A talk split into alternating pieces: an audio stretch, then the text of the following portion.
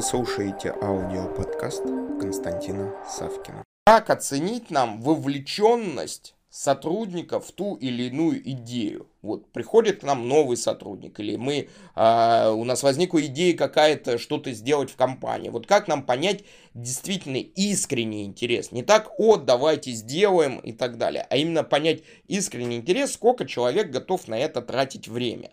Вот э, для того, чтобы понять искренний интерес, мы должны работать с двумя временными интервалами. Первый временной интервал, мы говорим то, что на время выполнения задания какого-либо мы с вами что? Выделяем один час. И второй временной интервал мы говорим то, что задание нужно сдать к 9 вечера. И что мы дальше делаем? Мы полностью убираем контроль. Скажем так, мы наблюдаем, но мы не контролируем. И посмотрите, что может действительно на самом деле произойти. На самом деле может произойти следующее.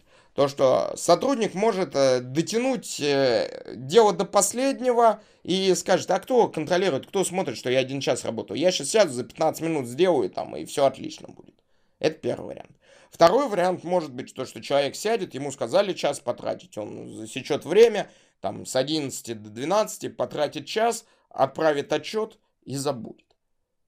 Третий вариант может быть такой, то, что он также выделит э, время час, дальше он подождет, отправит отчет ровно к 9.00 и тоже забудет.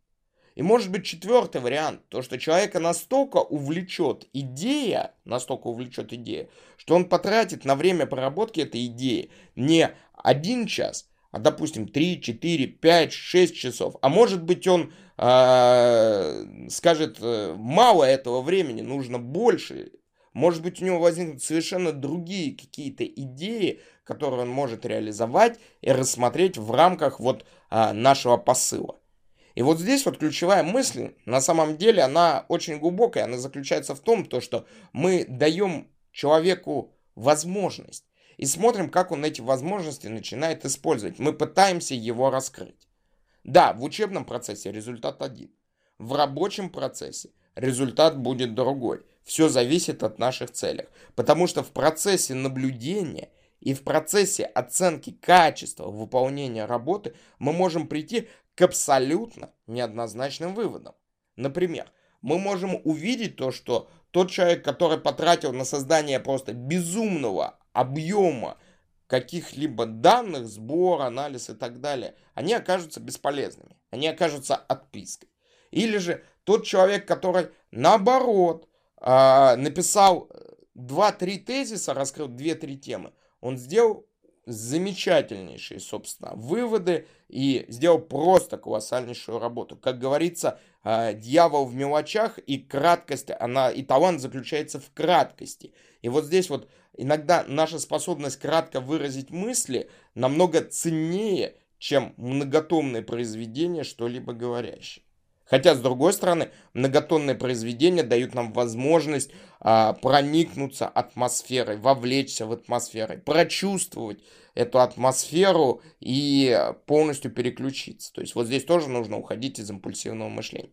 Поэтому, а, резюмируя вот данный метод, умейте Э, скажем так, зажигать искру и умейте наблюдать, как эта искра будет разгораться либо в пламя в глазах вашего сотрудника, либо потухать, либо во что-то, что преобразовываться. Потому что в данном случае, проводя вот такие вот простые кейсы, оценивая ситуацию, при этом это может быть вот с абсолютно разных сторон, это можно крутить, вы фактически что делаете? Вы э, занимаетесь командообразованием и пониманием тех людей, с которыми вы будете осуществлять какой-либо проект с которыми вам придется работать. Вы можете увидеть на самом деле, что необходимо вам сделать с точки зрения организации работы э, для того, чтобы вот данный персонал работал как можно что эффективнее, как можно лучше. Поэтому берем метод на вооружение, свои вопросы, мнения, комментарии вы прямо сейчас в чате можете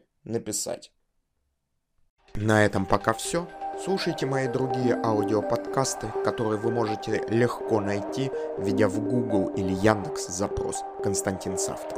Также не забудьте поставить лайк и написать свои комментарии по услышанной информации. Мне будет очень приятно.